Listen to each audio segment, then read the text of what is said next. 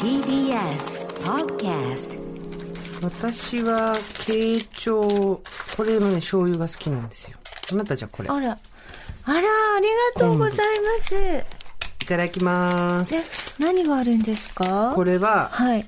慶長のはい。醤油。しぶきのり。あ、これしぶきのりだ。へごま、薄口醤油。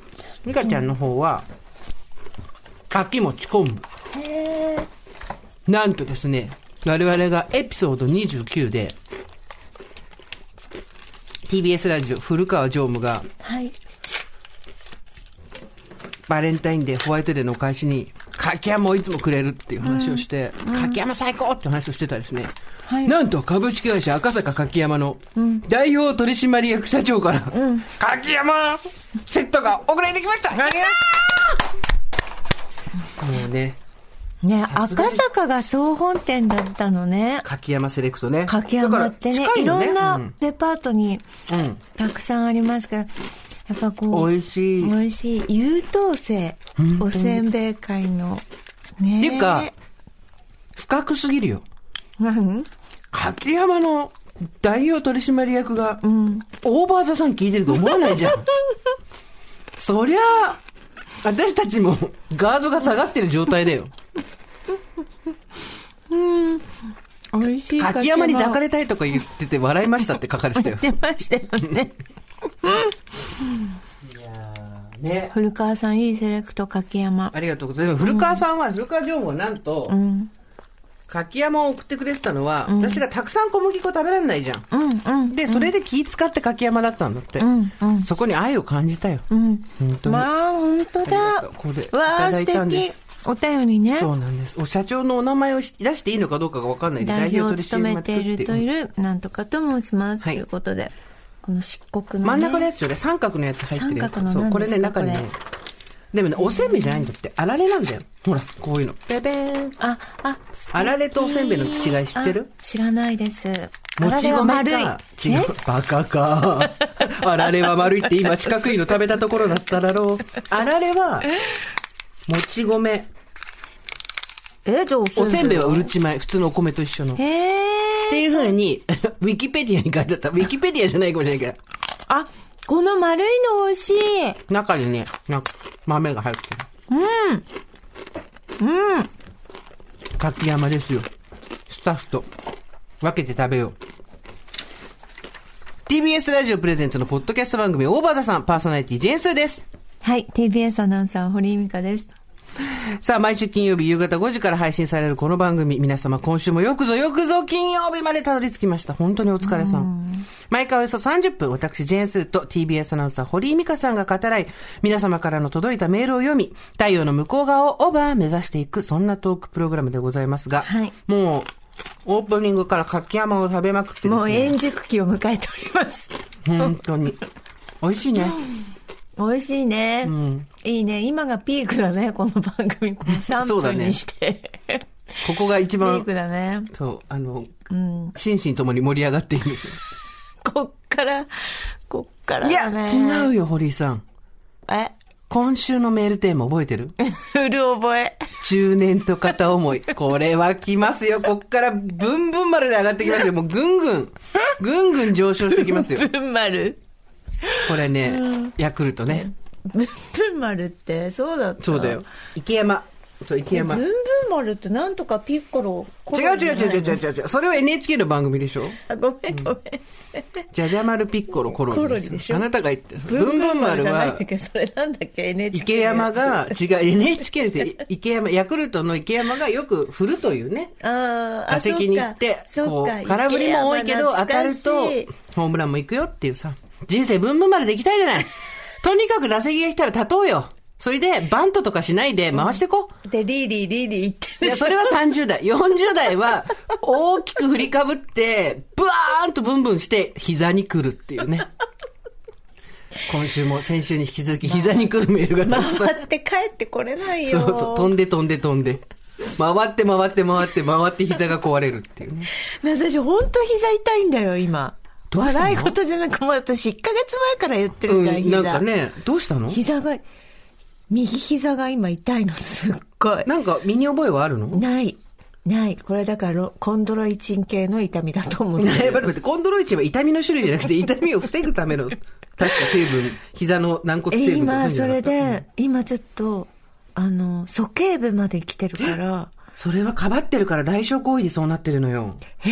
膝の痛みをかばって、歩いてるから別のところが痛くなってきてるのよ。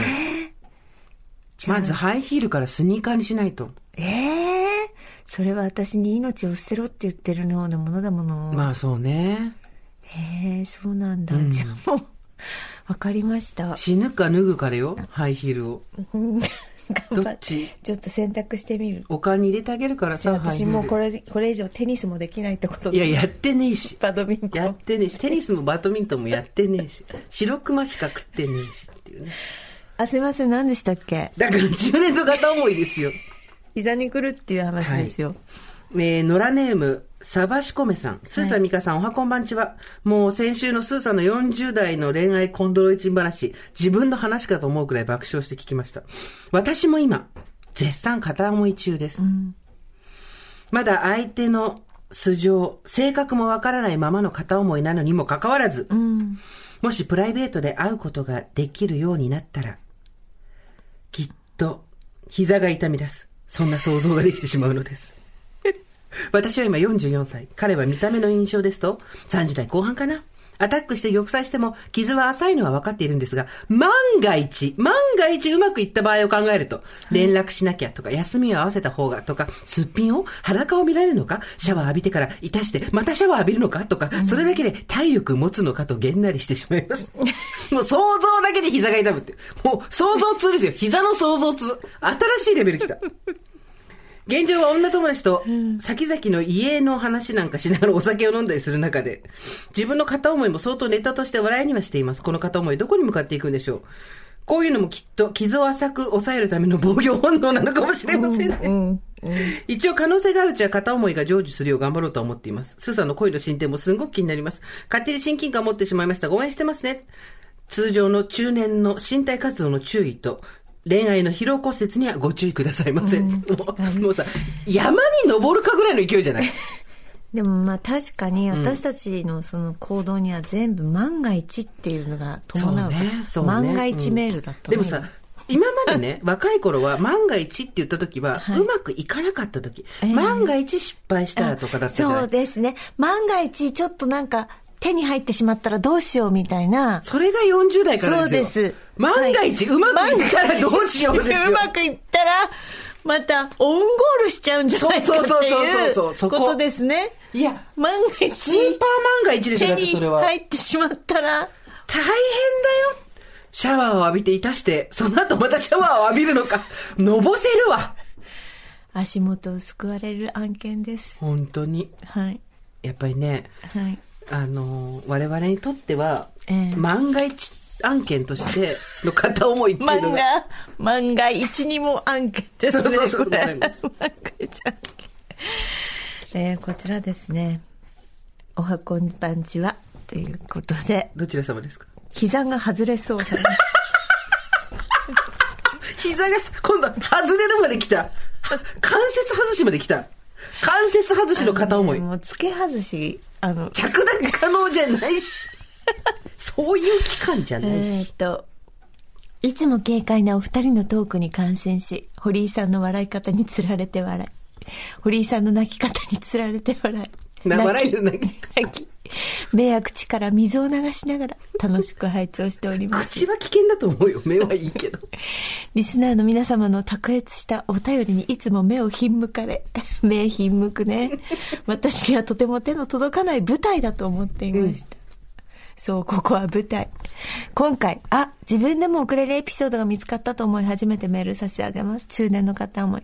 ただしすでに10年前の話、現在46歳だから36歳頃。まだおばさん道場入門たてぐらいの頃です。その彼とはライブでつながり、知り合い意気投合、CD を交換し合ったり、お茶をしたり、映画に行った CD り。の交換。今の20代がやったことのないことだから CD の交なん換でみ、一個一個になんかこう。味わいがあるよねなんでしょうね。CD を交換したり、はいはいバレンタインにチェコをあげたり、お返しをいただいたり、ビギナーおじさんとおばさんで可愛らしい恋愛ごっこを楽しんでいるものだと勝手に思い込んでおりました。もともと結婚願望はほぼない私とはいえ、女のタイムリミットがじわじわ押し寄せてくると、おのずと、もしかして結婚して子供を持つとしたら、これはラスちゃん？と思ってしまい、勝手に淡い未来想像図をよ浮かべるようになってしまいました。36だもんね。彼とは昨日会う友達という感じで遊んでいたのですが、毎日のようにメールを送り合い、彼の愛とはについても熱く語られ、かっこ、多少暑苦しく何を話していたのかな今さっぱり覚えていません。愛とは？愛って何なの、すーちゃん？愛とは何ですか？愛とはね、なんでしょうね。愛って何ですか、ねまあ、理解でしょうね。あー、素敵し。かし、それが難しいんですよ。お前は何を言ってるのか、わけがわからんということが、頻発するわけですよ。愛とは絵空事です。おいいこと言うね。いいですね。はい。愛とはについて熱く語られ、2週に1回のペースで会っていれば当然向こうにも気があるもんだと都合よく思ってしまうもの。かっここの時点でお互いの気持ちは確認していませんでした。だって大人だもの。だって大人だもの。ある日、いつものようにお茶をしていた時、その当時流行語のようになっていたダメンズについての話題になりました。はいはい。すると彼が唐突に、僕は世間から見たらダメンズなのかもしれない。今は自分の気持ちがすごくニュートラルで好きな人もいないし、と言ってきたのです。うんは？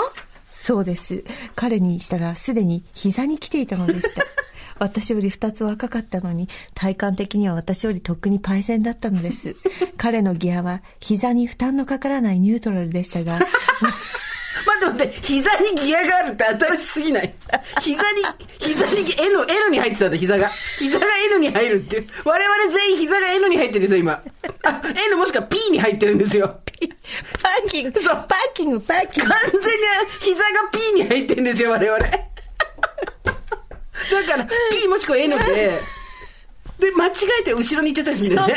間違えて B に入れてブーって一緒に行っちゃうから間違えた。ね。えっ、と、彼のギアは膝に負担のかからないニュートラルでしたが、私は最後の力を振り絞って、アクセルを踏みすぎ崖っぷちから大海原に落ちてしまったかのようでした。その日は頭から海藻をかぶったまま這い上がり、どうにかこうにかやり過ごしました。ただこのままでは彼にとってのただ都合の良い茶飲み友達にままになってしまう。こちらの思いを伝えなくてはいけない。悔しいと意を決してあ次に会った時に、実は私はあなたのことが好きで、この前の告白はショックだったことを直球で伝えました。すると、なんということでしょう。相手は少し酔いも入っていたせいか、あはははははと笑い飛ばしたのです。失礼、失礼。正直、ショックでした。ん彼からは翌日に、昨日のことは覚えているけれど、友達としてまた遊んでほしい的なメールが来ました。その後何回かご飯に行ったりもしましたが、やはりどこかぎこちなくなってしまい、自然と連絡を取らなくなりました。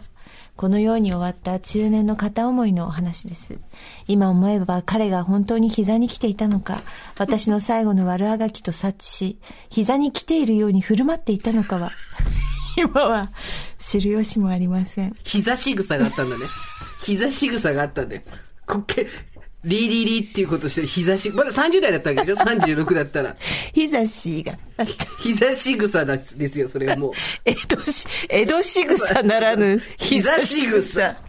膝が痛い痛いっていうふりをしてね、もう膝が効きませんっていうふりをして、こう、相手の行為をね、若干遠ざけるようなね。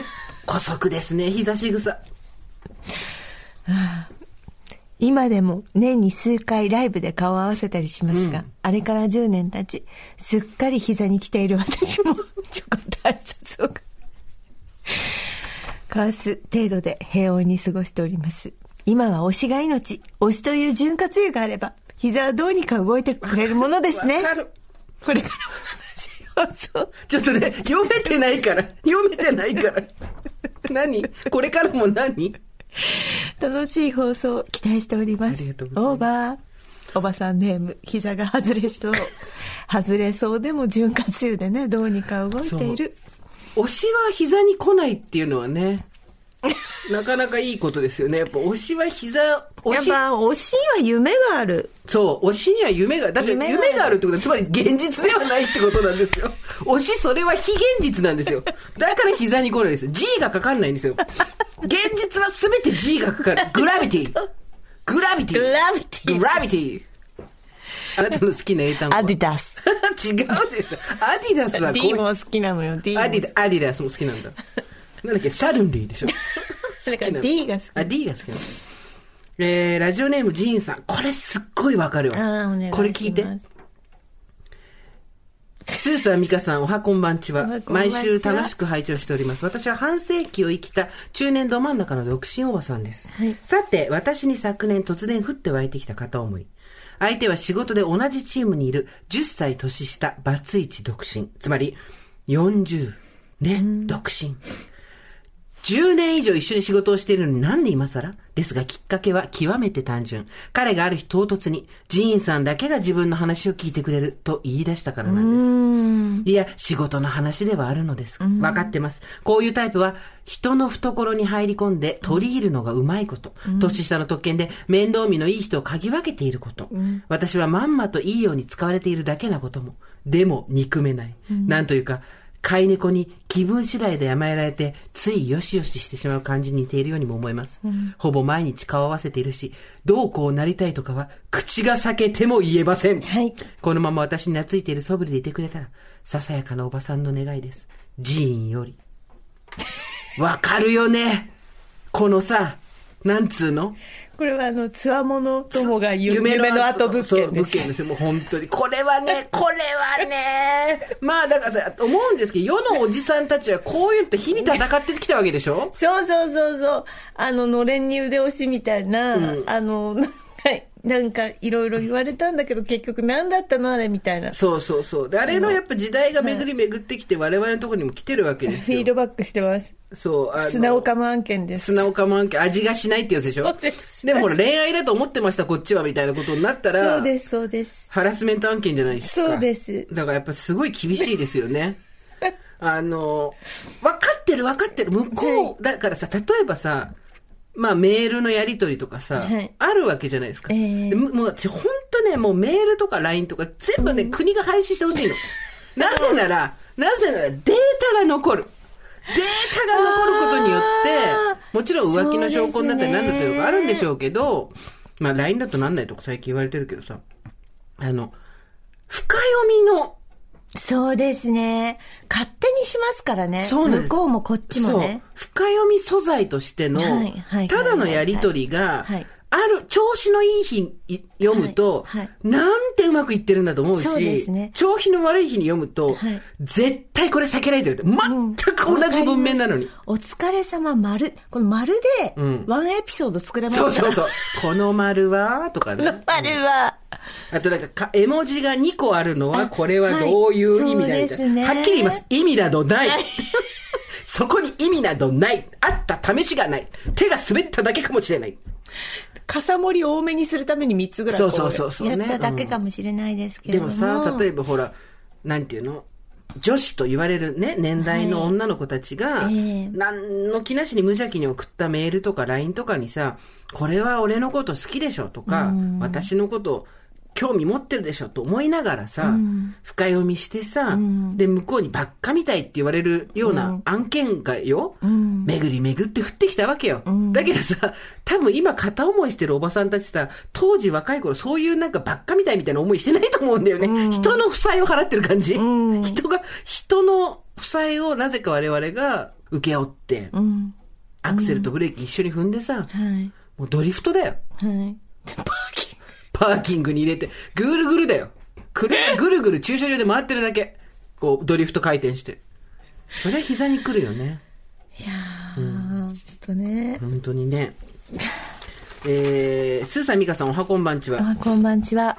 テーマが片思いと聞いて初めてメールします。これまであまたの片思いをし、淡い片思いのまま涙を飲んできたおばさん見習い35歳レズビアンのポットです。思い返せば就学前には保育士さんに、小学生の時は担任の先生、中高はクラブの先輩、大学時代は准教授、社会人になってからは一回り上の先輩などなど、特に年上の女性に恋をしてきました。いわゆる熟女好き。目尻や口角のシワにめちゃくちゃ魅力を感じます。ただ大抵の場合は思いも告げずに終わったり、勇気を振り絞って告白しても玉砕したり、なんだかんだで3人の女性と2人の男性と付き合い、今は1人になって7年目。現在は東京から某地方都市に転勤になり、1年半が経ち、えーそちらで仕事をする中で、また一回り上の職場の女性を好きになってしまいました。しかも既婚者。彼女は夫と子供2人がいます。一緒に仕事をするうちによく話をするようになり好きになりました。仕事終わりにお互いの愚痴を言い合ったり、最近ハマってるものを話したり、なんだかんだで1時間以上話し込む日も。この前は駐車場で、あ、危ない、引かれるよと、さりげなく手を引っ張ってくれ、不可抗力ですが初めて手をつなぎました。好きな映画の話をしていた日は、あなたがいいって言うから、ネットフリックス入ったよということも、遠方に仕事に行く日にわざわざ一緒についてきてくれたこともありました。そうかと思うと、子供や夫の話をして一線を隠される日もあります。しかし、そうして、今日も楽しかったな、この人のことが本当に好きなんだな、と毎日キュンキュンしています。さて、スーさん、ミカさん。レズビアンやゲイには第六感があるのをご存知でしょうか、ゲイダー、かっこゲイのレーダーと言われ、この人レズビアンっぽいなとか、バイでは、となんとなくわかるんです、全然反応しないことが多いのですが、彼女の場合は、私のゲイダーがビンビンに反応しています。ただ家庭を壊してまで付き合おうと思わないし、あと1年半ぐらいで東京に戻る予定なので、えーここを去る前に私の思いだけは伝えようかなと思っています。恋愛対象として好きでしたと言っても多分、そうだったんだくらいの返事しかもらえないと思うけど、自分の気持ちに区切りをつけたいので、その日が来るまで近づきすぎない距離感で、片思いのイチャイチャを楽しみたいなと思います。それでは日中は暖かくても、朝晩や雨の日は冷えるこの時期です。お体ご自愛ください。そうなのよ。この近づきすぎない距離感で片思いのイチャイチャをやってるのが結局一番安全なのよ。そうですね。何もなし得ないけど、はい。万が一が起こってしまうと、はい。どちらに転んでも膝は壊れるんですよ。うん。やっぱ膝のクッション半月板が。半月板がもうパキーンパキーンで、相手の女性もさ、多分これさ、気がないわけじゃないんだろうなとも思いますよ、えーこれ。で、うん。でもやっぱり、夫もいるし子供もいるしっていうことで、パキーンと線を引いてくることもあるわけだ。うん。もしかして好きになっちゃったのかな私、夫も子供もいるけどみたいなことを思う時もあるんでしょうね。はい。はい。まあ全てのレズビアンやゲイにゲイダーがついているのかわからないけれども、うん。なんとなくわかるっていうのが今までの経験値としてあるんだったらね。ね。やっぱりね。そしたら、はい。そういう感ってさ、うん。第六感。そう、でもさ、円や、円や案件です。オリノコフローってこと？ね。ね。第六感の歌じゃないよ、あれは。オリノコフローは第六感の歌じゃないよ。違うの、あれ。あれはどっちかとネイチャー、ネイチャーの歌だよ。古いよ、大体。山間第六感の。霊感山間第六山間第六感獅子の、あれじゃないの。なんかさ、はい。片思いって一番楽じゃないですか。そうなんです。一番いいですよ。やっぱ素材として、はい。最も自由に調理できるじゃないですか。そうですね。ここをやっぱ手放したくないという気持ち。しかし、やはりはい。思いを成就させて、はいより深みにはい。はまっていきたいというはい切なな欲望。ああ、そこの、やっぱり、線引きと言いますか、そうですね。でね、思ったわけです。まあはい30代の方はまだわからないけれども、ええ40代、はい。家族がいる方もいらっしゃいますね。ご家庭がある方。独身の方もいらっしゃいます。でも、どちらにせよみんなもう今自分の生活っていうのが確固としたものとして成立してるわけじゃないですか。その成立してる中で、ここを崩してでも、足を踏み入れるべき恋愛など、世の中に存在するのか。ないです。あの、本当にそう。ないです。早くない結論。もうちょっとこうバッファがないとさ。うん何？やっぱね、いい置き土産はね、回ってこない。そういうことしてても。やっぱり。ううん。いや、わからん。どうなんだろいや、もちろんね、本当に好きな人ができてしまって、家庭を捨てたりとかいろいろ捨てたって言い方もどうかと思うけどさ。う。いやいや、ありありますでしょうよ。ありますでしょうよ。だけど、やっぱり、なんていうの、勤務先が変わっただけでも膝に来るわけじゃん、我々も。うん、そうそうそうそうそうで、そんな時に伴侶なんか変えてごらんなさいよ、あなた。外れる、外れる。でも、これが20代、30代だと、はい。よろしくない社会圧ではあるけれども、結婚しなきゃとか、女の人だったら子供うん。を産むタイムリミットがとかっていう、うん。なんとなくの理由付けっていうのがあるわけですよ。ありますね。でも、40過ぎたら、はい恋愛は完全にレジャーあじゃないですか。あ。うん。もちろん、もうレジャーもちょっときついもんね、私なんか。普通に、なんていうんだろう、結婚したい人とかっていうのもいると思うので、はいはいまあはいはい40過ぎたらって言い方はちょっとトゥーマッチかもしれませんけれども、はい。なんつうんだろうな、もうある程度自分の生活が確立してる中に、はい。そこにこう、一枚挟み込むっていうのはね、はい。堀さんも先週おっしゃってましたけど、めんどくさい。めんどくさい。あの、まあ、ないですけど、ないですけども、あの、もし今誰かに、うん、もしですよ、ん好きだとかうん。言われ付き合ってくれとかね。とか言われるじゃないですか。うんあの、金縛りに合いますね。もう、体が、だからもう、ビーンってなって。昔さ、昔、堀さん堀さん、昔、その気がない相手から、はい。そういうはいアプローチとかがあった時は、金縛らなかったんですよね。金縛ら、ばらなかったんです。バラズだったんですよねバラズだった。そういう時はどうやって対応してたんですか？あ、でもなんか、やっぱりこう、その雰囲気とかにこう、ほだされて、ちょっとドキドキもしたし、その人が、なんか、かっこよかったり、真面目な人だったりすると、なんか、こう、まあそうですね。気持ちがね、はい言ったりするけれども、うんそうじゃない場合もあったわけじゃない。ええそういう時はどうやって、そういう時は、まあなんかまあ、でもちゃんとお断りしたりとかしてましたけれども、今はそれが、もう、金縛り、金縛るのみ。恐ろしい事態ですね、これは。はい。でもさ、これイメージトークだからわかんないんだけどさ、実際は。フランスとかだと恋愛盛んだって言うじゃないですか。行ってみたい。ざっくりと。行ってみたい。噂に聞いたんですけど、フランスって恋愛盛んらしいじゃないですか。50になっても60になっても。そうですよね。ねイタリアだってそうでしょ、うんフランスとかイタリアとまあかね。、ざっくりね、はい。いい加減なあれです私けど。たちが、私が、あの、思うフランスの形ですよね。うんうんそうそう。で、なんか、やっぱりそういう時に、昔はね、話は聞いてたのは、はい。どの国でもそういう恋愛が盛んな、いくつになっても恋愛が盛んな国っていうのは、年齢を重ねた女性に対する魅力っていうのが社会的に認知されてるからだと。つまり若ければいいっていう日本のカルチャーとは違うんです、みたいなところまでが理解だったんですよ。はいはい素晴らしいわね、ええそういう国がいいわね。違うよ、疲れとかどうなってんのっていう、そこよ、今の興味は。フランス人が服10着しか持ってないとかいろんな、あるじゃんうんはい。恋愛本とかも出てるはずなんだけどそうさ、ですよねフランス人はなぜ膝に来ないかっていうさ、フランス人はなぜ中年以降に恋愛しても膝に来ないかっていう。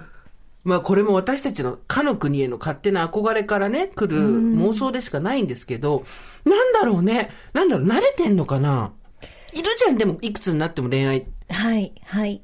お達者な方って。はいで、私も絶対そっちだと思ってたの、自分が。はい。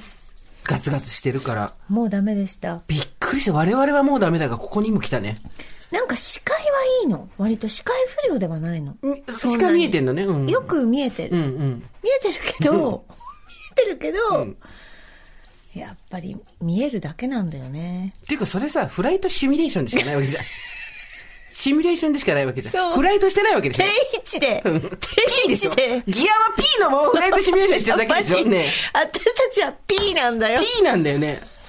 世界の車窓からってことでしょ？世界には行ってないわけでしょ？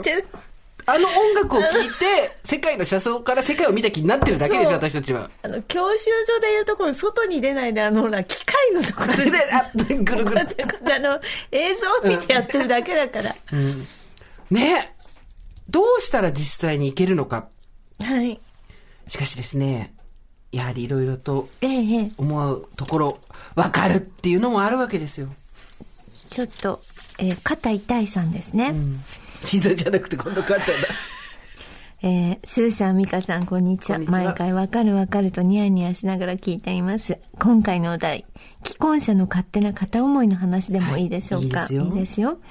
実は私、五十肩の治療で通っていた整形外科の息子ほども年下の理学療養士の先生にときめいてしまいました。あ、うんこれこの先生系ねうん先生系はありますね、ね。頼っちゃう系ね。うんうん立派だから。なぜなら頼り、頼られ。頼られても好きになっちゃうし、頼っても好きになっちゃうの。とにかく N に入ってなかったら私はダメなんて。B に入ってもダメ。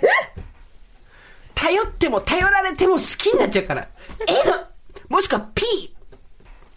定位置。定位置。P にしとけ。P そこの椅子から出ちゃダメ。さあ、そして先生とはどうなったんですか？えー息子ほども年下の先生にときめきました。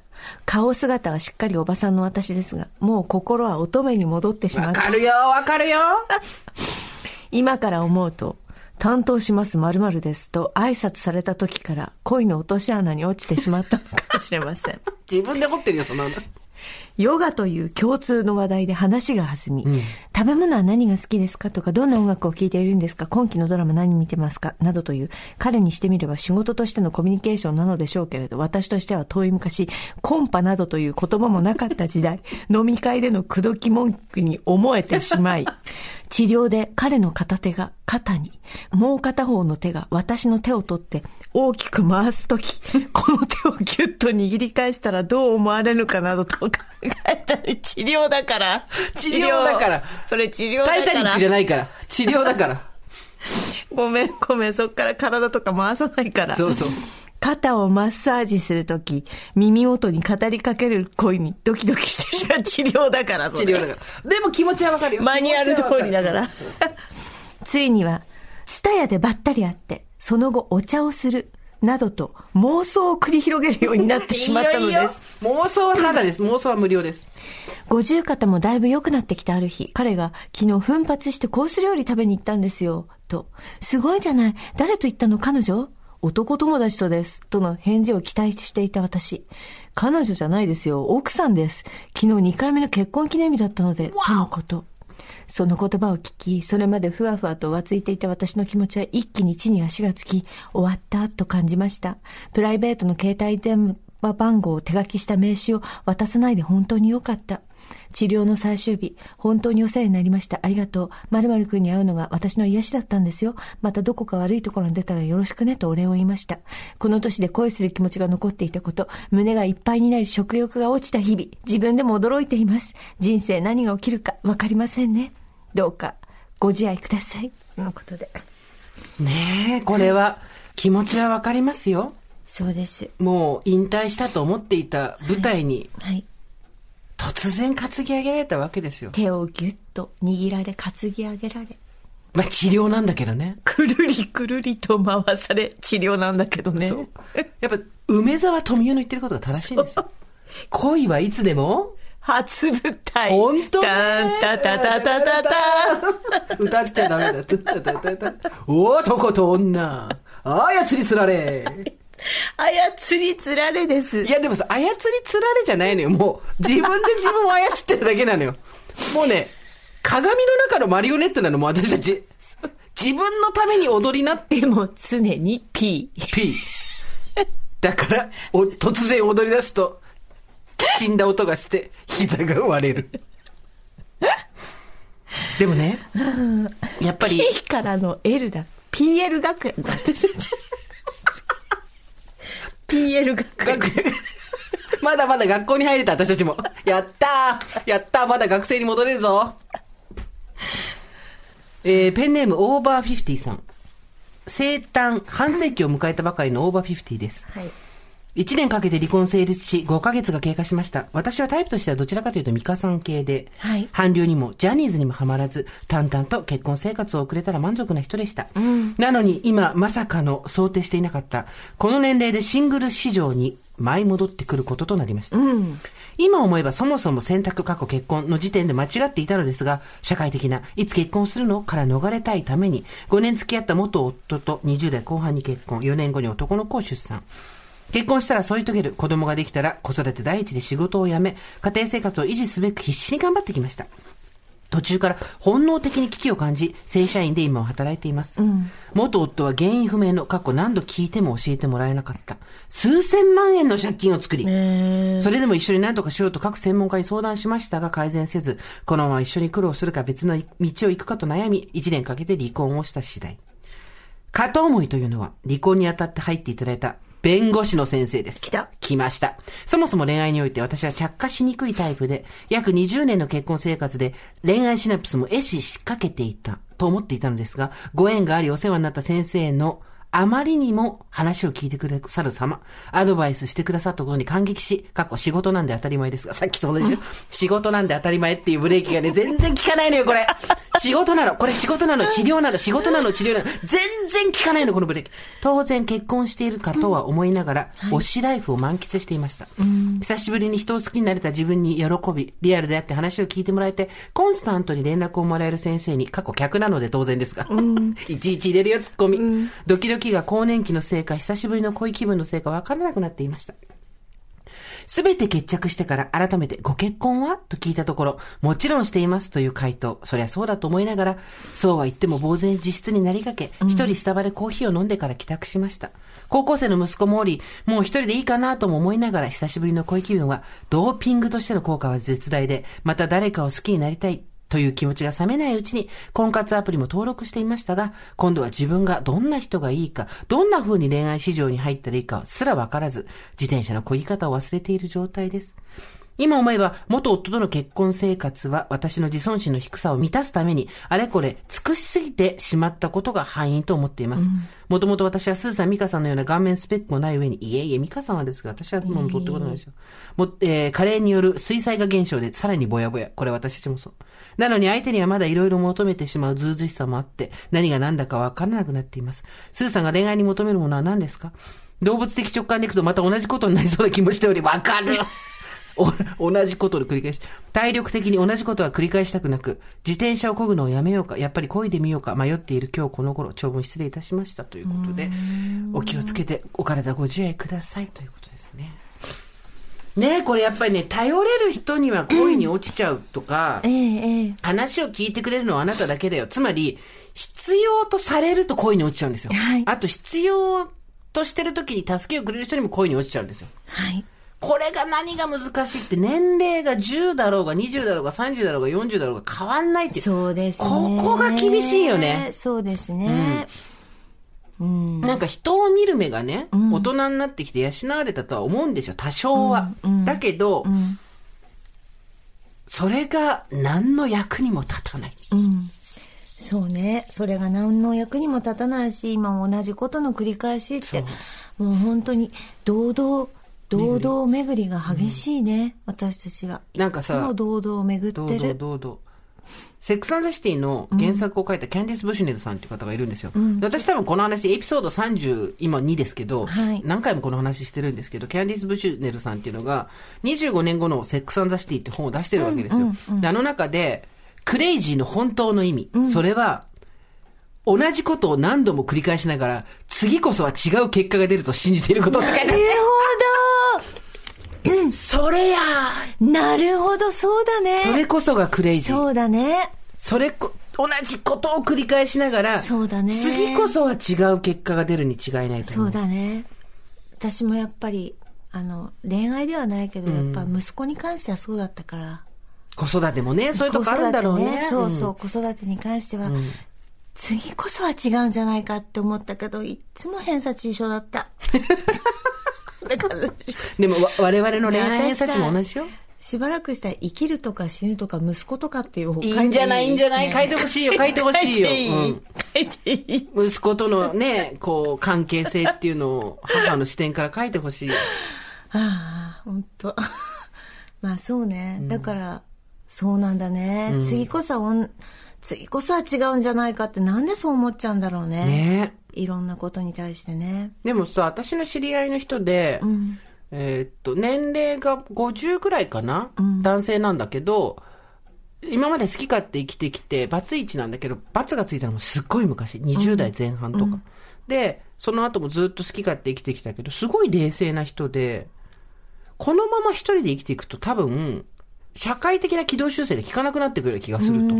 だから誰かと生活を共にした方がいい。うん。あと、やっぱり年齢を重ねてきて、今までにない寂しさみたいなのを感じるようになってきたって言って、ちょっと年上の女性、その人も再婚なんだけあどー、そう。とご結婚されて、すごい幸せに、なんて言うんだろう、共同生活、なんて言うんだろう、社会と接点を持っていくための共同体みたいな感じで、生活してらっしゃって、あそこまで思い切れるというか振り切れると、素晴らしいなと思うんだよね。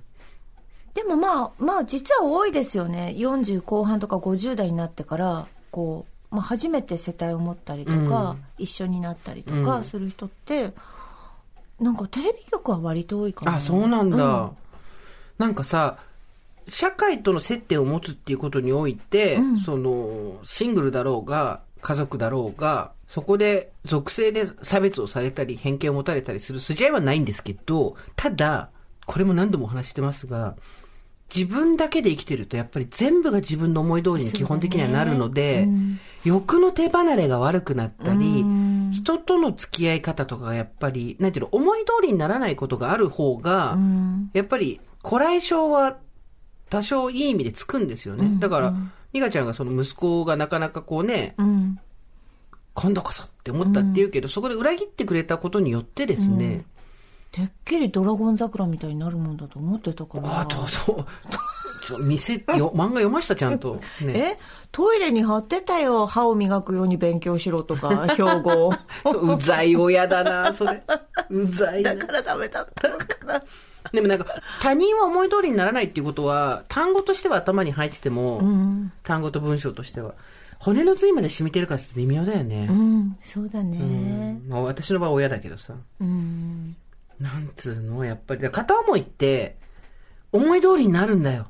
相手がいないから。うん。相手が不在だから。だからやっぱ一番楽しいんですよ。うん。片思いって推し活じゃん、講義の。そうだね。でも、片思いとまた推し活もちょっと違うんじゃないの？推し活の方が課金できる場所があるとか、うん。あの相手がその表現活動をしてる人だから、ん見る舞台があるとかっていうことはあるけど、その人との笑顔がまた見れるから明日も頑張れるみたいなところでは一緒なんじゃない？そまあね。うん。でも、片思いの方がちょっとあれね、霧とかもやに消えていく場合があるからね。そうね、そうね。推し活ほら自分から引かなければさ、なかなかね。向こうが引退とかしない限りね。そうそうそうそう。んだけどね。やっぱりね、中年の、まあ、他にも結構たくさん今回メールめちゃくちゃいただいてて、はい。全部は読み切れてないんですけど、はい。あの、ちょっと面白かったのは、中年の恋心はまるで LED ライトっていう人がいて、あの、つくのに時間がかかるけど、ついたらビカーってなるっていうね。長いのね。長いのよね。しかも省エネなの。省エネです。意外と省エネなのよ。ね、ついちゃった日ってなかなかね、消えないよね。ラジオネームうろてんさんですね、LED ライトのようにぼんやりと明るくなっていき、ついてしまえば目を痛めるほど強い光を放ちながらも熱くはならず省エネって。どこか冷静にブレーキをかけてしまうようなところがある気がします。だって。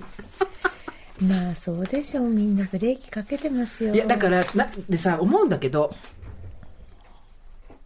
若い頃は、私なんかがブスだとかさ、私みたいな、うん。なんだろうな。うん。まあ、容姿とか、性格とかで、んブスだ、デブだとか、いろいろ自分のことをこう、卑下するじゃないですか。んで、そういう人は、がこんな人を好きになっちゃって、笑われるんじゃないかとかさ、うん。あったじゃないですか。はい。だけど、どんな人でも。そことようやく折り合いがついて40代。まあまあ、悪くないんじゃないの、このままでも私もって。そこがようやく折り合いがついたのに、次にや襲ってきたのが、年がいもなくっていう。年がいもなくっていう言葉はもうついて回りますね。ここから、ね私はここから逃れたいんだよ、でも。年がいもなくなんて、そんなこと気にしなくていいの。好きな時に好きなことをするのが人生正しいよ。おっしゃる通りだと思います。がしかし、ストリートはどうかなって話ですよ。まあ、やっぱり我々ストリートの知恵を喋っていく番組ですから。年がいもなくしてること何ですか？へえ。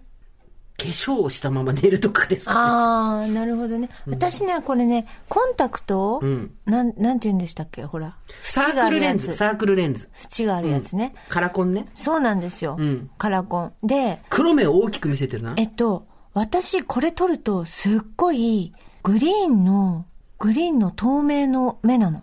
え怖いこと言わないで。突然怖いこと言わない。私、カラコンを取ると、グリーンの透明の目なの。あヘーゼルナッツってこと？ヘーゼルカラーってこと、ちょっとロ、ロシア人みたいな。うん。色素が薄いんだね。色素が薄くて、うちの父もそうなんですけど、みんな親戚、あの、目の、目がこう薄いの。いんだそう、うんうんだから、写真撮ってもあの、猫みたいに光るタイプでで、それはわざとそういうコンタクトする人もいるじゃないですか。うんうんでも、私ちょっとそれが嫌いで、んそうなんですよ。だから、突然コンタクト取んなくていいよ、今。そこで口突然ビカーンって。うん黒い縁の入ってるコンタクトをしてるんですけど、でもほら、なんだっけ、そのコンタクト、なんていうの？カラコン？あカラコン？サークルレンズとそうそうかカラコンね。うんカラコンを、やっぱりこう、25で卒業したとか、はいはいはい、そういう30にのあるんだ。なってカラン。コンしてるなんてありえないとか、まあおばさんがカラコンするとかどうのこうのみたいな。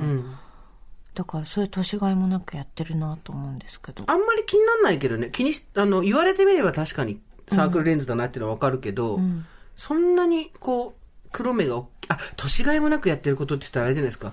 やっぱりスノーとかで写真撮ったりするのは私もやりますよ。あーあの耳つけたりとかするやつですか？いや、なんか顔がこう若々しくなったりするようあなー加工をやってみたり、ね自撮りをしてみたりとかありますよ、はいそりゃ。はいはいでもまあなんか年がいもなくって何かっていうと、まあ世間の目に対してその年齢として適切だとされるところから外れてるか外れてないかっていうだけの話なんだけど、で、確かにさ、その、それこそ私がさ、なんていうの、前衛アーティストとかだったらさ、うん。そこは、そんなの気にしなくていいと思うんだけど、まあ、普通に暮らしている生活っていうのもあるものを書いたり喋ったりしてる仕事なわけじゃん。やっぱなかなかそこでさ、年がいもなくなんていう言葉気にしないで、もっと好きに、自由に生きようとはなかなか、ポンとは言えないよね。そうありたいですねっていう希望としては話せるけど。でまさにその中年の恋愛が、年がいもなく案件、年がいもなくねそうだねと世の中ではされてるからね。あと私ね、車？車、乗ってるんですけど。ヤンシャ？ヤンシャヤンシャ。でしょうん。ヤンシャなんだけど、いつか、まあ早いうちに足元光らせたいの。え、マジで？え、え、何ホイールをってこと？室内？光らせ室内？うん。光らせて、外から見るとちょっと中光ってるみたいな。あの、蛍光灯とネオン、ネオンがついてる。ヤンキーじゃん、本当に。ねだけどそれは家族に年がいもないって言われる。んそれ以前の問題だと思うけど。あとはなんか、年がいもないことやってる？年がいもない？まあ、でもなんか洋服とかもなんか、うん。年がいもない洋服着てるなって思う、思うよね。今さ、昔と違って10代と40代が同じブランドの服着るじゃん。ユニクロとかもそうだけど。だから何が適切なのかちょっとわかんないよね。でも堀井さんは大体いつもこう、ほら、なんていうの？うん。誰からもうん。不愉快な思いをぶつけられないというか、誰にも不愉快、誰、自分は、ま、守る洋服なので。そうそうそう、自分を、で人を不愉する洋服ではなくそう人を不愉快にさせない服を着てるじゃないですか。うん。そこは別にでも好きでそれにしてるわけでしょ。うん。そう、これの方がいいからっていうよりは好きでそうしてるわけでしょ。だ全部が全部そうなっていくといいんだけどねだ。からカラコンはやめなきゃと思ってるけど、なかなかやめられないです。でも、目の色がその、しそう、てか、仕事がそうなんだから無理じゃない？そしたら。いや、別になんかその、ぐ、あの、なんていうの、ブルーっていうか、その、緑色のうん目で出てもいいんですけど、でもカメラとか、あ、テレビとかになると結構だから全然違う。だからその黒い、もうこの黒い縁の 1D アキビューみたいなのが一番最初に出したんだけど、そのもう何年前？十何年前、うん15、そうだね6年前、すごい嬉しかったもん。なんか。あ、これで目の色が。そうそうそうそうそう。すごいコンプレックスだったから逆に、あの外国の人みたいに見えて。うんうん。そうなの、そうなの。なまあ、必要に迫られて使ってる部分だったらそこはね、うん。あれだけど、やっぱり、日々、私大丈夫かなの問いかけだよね。うん。私今、痛くないみたいな、うんそう。痛いっていうこともまたさ、うん良くないんだ痛いっけどさ。て言われるね。言われたり自分で思って、人のことも思うじゃん。うわ、痛いとも思うじゃん。うんうんで、そのブーメランがすごい高速で帰ってくるんだよ。ピうンって。ん。痛いか。でもやっぱりさ、痛いか痛くないかで言ったら、うん痛いとか気にせず、人からどう見られようとかじゃなくて、自分の思ってることを十分に、うん。身の丈に合ってないとかさ、言われることを気にせず、うん。後ろ指支えたり笑われたりすることも気にせずやってる人っていうのはやっぱり人に勇気を与えますよ。うん。それが私の推しです。見てるだけ推しね。見てるだけ推し。ガで飲水。ガで飲水しますけど。自分で処理する。終わり。いや、ほんとそうなんだよね。結局なんか、ねうん私にはできないことをしてる人っていうのに憧れるじゃないですか。うん。恋愛もそうじゃん。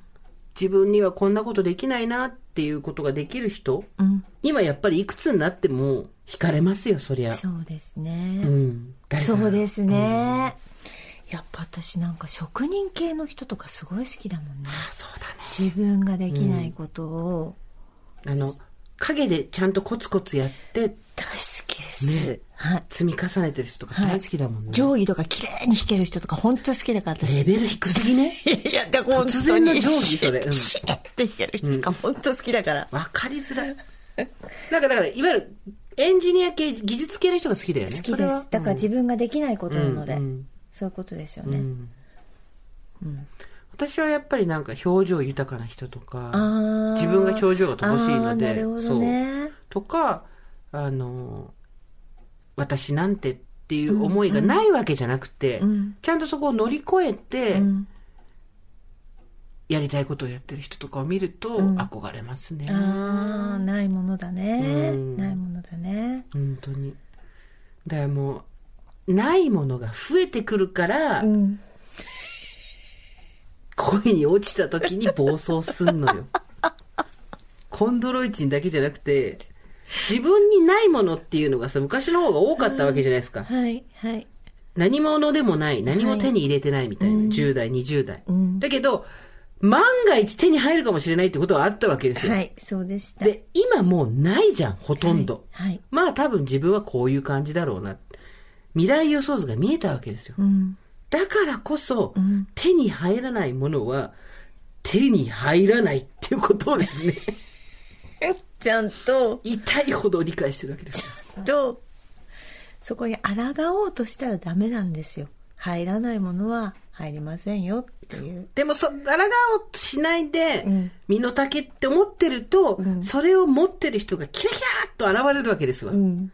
そうするとね、でも、状況としてはちょっといろいろ手薄なんで、手薄、そう。下準備全くできてないから。脳筋トレだからね。だから、膝を壊す。壊す。そう。ねえ。面白いね。どうなるかねこれ。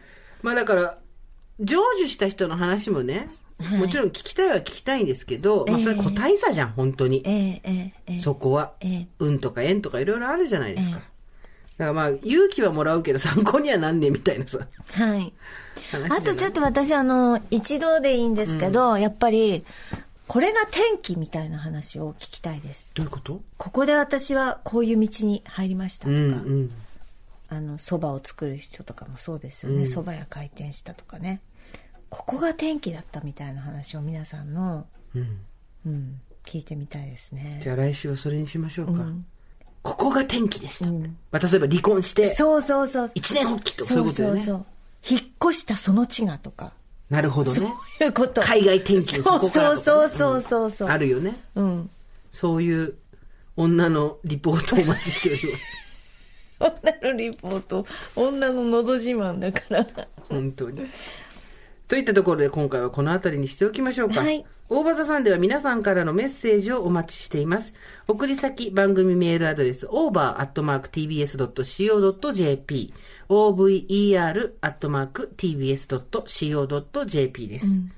そして、堀井さんの本音読教室、現役アナウンサーが教える楽しくて上手くなる音読テクニックも好評発売中。出版社は完全です。そして、スーさんの原作のドラマ、生きるとか死ぬとか父親とか、毎週金曜日の深夜0時12分からテレビ東京で放送中です。あと、何時間かで配信ということになりますね。はい、ぜひ見てください。これは、あと何本なんでしょうね。全11回か12回だったと思うんですよ。うんなんで、うん今回が5回目かな？いやーもう、ようさんが本当走り方とかもそっくりだからね、あなこのたと、ね。間あなたからツイッターのリプもらったんだけど、ちょっと日本語が壊れて何て言うか分かんないから、とりあえずいいねだけ押しといて返事書かなかったんだけど。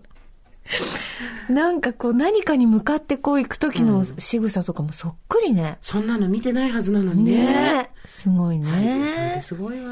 うん。さあ、というわけで、それではまた金曜日の夕方5時、オーバーザさんでお会いしましょう。ここまでのお相手は、TBS アナウンサー堀井美香と、ジェーンスーでした。オーバー。TBS Podcast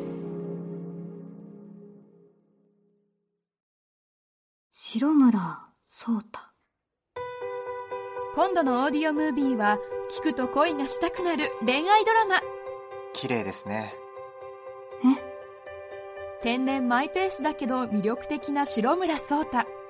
彼と出会う4人の女性は次々になぜかじわきゅんいらっしゃいませ。こんにちは。浅草に行かない浅草？何そんなムキになって主演竜星涼。4人のヒロインには尾崎由香平優奈富山恵里子剛力あやめ本編のロケーションは全て実在するもの。白村聡太に好かれたい by オーディオムービーポッドキャストや YouTube で無料配信中。私うないりさもどこかに出演しています。インスタもあるみたい。詳しくはオーディオムービーで検索。TBS ポッドキャスト三輪明宏のバラ色の人生。三輪さんの神エピソード教えてキャンペーン開催。TBS ラジオ公式 X をフォローし「ハッシュタグ三輪明宏」をつけてあなたが好きなエピソードを投稿してください。番組ステッカーと特製クリアファイルをプレゼントします。応募は3月15日金曜日まで。詳しくは TBS ラジオのホームページをご覧ください。皆様、どしどし、どしどし、ご応募くださいましね。待っとるけんね。